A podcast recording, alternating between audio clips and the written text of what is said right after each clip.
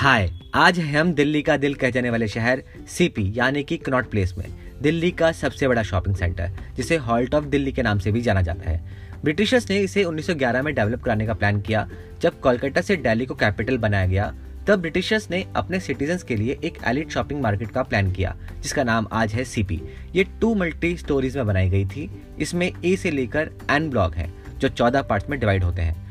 1911 में ये बनना शुरू हुआ और 1933 तक जाकर ये कंप्लीट हुई, यानी कि 1933 तक। पर्पजली इसे शॉपिंग के लिए ही बनाया गया था, जो आज शॉपिंग के साथ साथ बिज़नेस कॉरिडोर भी है, जहाँ पर आपको देश विदेश के बड़े बड़े ब्रांड्स आउटलेट मिल जाएँगे। साथ ही साथ launch restaurant cinema hall craft centres और म्यूज़ियम भी यहाँ पे आपको मिलने वाले हैं। ये सुबह 11 बजे से लेकर रात के 10 बजे तक खुला रहता है। यहाँ पे आपको पाँच सेंटर्स भी मिलने वाले हैं। सेंटर पार्क जिसे बैंड स्टैंड के नाम से जाना जाता था, जहाँ पर ब्रिटिशर्स अपनी आर्मी के लिए वीकेंड में प्रोग्राम रखते थे। आज यहाँ पर 260 फीट की हाइट पर इंडिया का फ्लैग आसमान चूम रहा है। आज भी यहाँ आपको छोटे छोटे इवेंट्स होते हुए मिल जाएँगे। हम सीपी की बात करें और यहाँ का स्ट्रीट मार्केट को भूल जाएँ, ऐसा कैसे हो सकता है? पालिका बाज़ार आप ज़रूर देखें।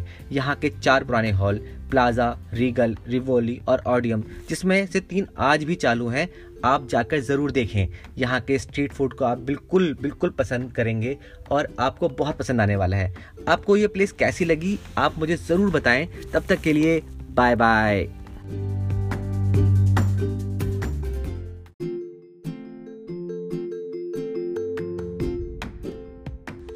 हाय आज हम बात करेंगे एडविन लैसिफर के उस डिज़ाइन के बारे में जिसका नाम है इंडिया गेट दिल्ली में इंडिया गेट की बात ना करें तो ये कुछ ऐसा होगा कि आपने दिल्ली के दिल की बात तो करी, पर धड़कन की नहीं।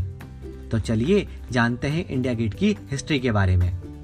इंडिया गेट जिसका नाम अखिल भारतीय युद्ध स्मारक भी है, इसकी नींव आर्थर ने 10 फरवरी 1921 को रखी थी।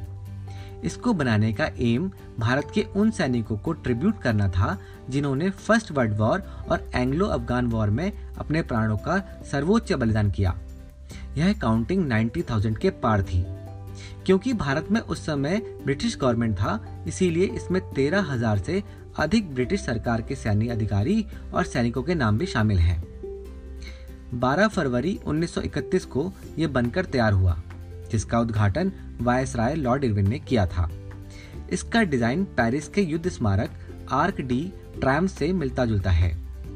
अगर हम इसके बैकग्राउंड की बात करें तो यहाँ पर आगरा दिल्ली का रेलवे ट्रैक था, जिसे हटाकर बाद में इंडिया गेट की स्थापना की गई। इसे भरतपुर से लाए गए लाल पीले पत्थर और ग्रेनेड की मदद से बनाया गया है। 42 मीटर ऊँचा और 9.1 मीटर चौड़ा ये स्मारक है। इंडिया गेट दुनिया के सबसे बड़े युद्ध स्मारकों में से एक है। यहाँ पर पहले किंग जॉर्ज फाइव की प्रतिमा रखी हुई थी, जिसे भारत की आज़ादी के बाद हटा दिया गया। पाकिस्तान के युद्ध के बाद 1971 में यहाँ पर अमर ज्योति का निर्माण किया गया, जहाँ पर एक राइफल और उल्टा हेलमेट रखा गया है।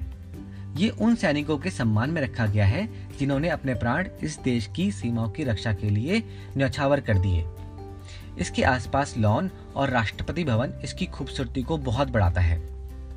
रात में लाइट में ये बहुत खूबसूरत लगता है।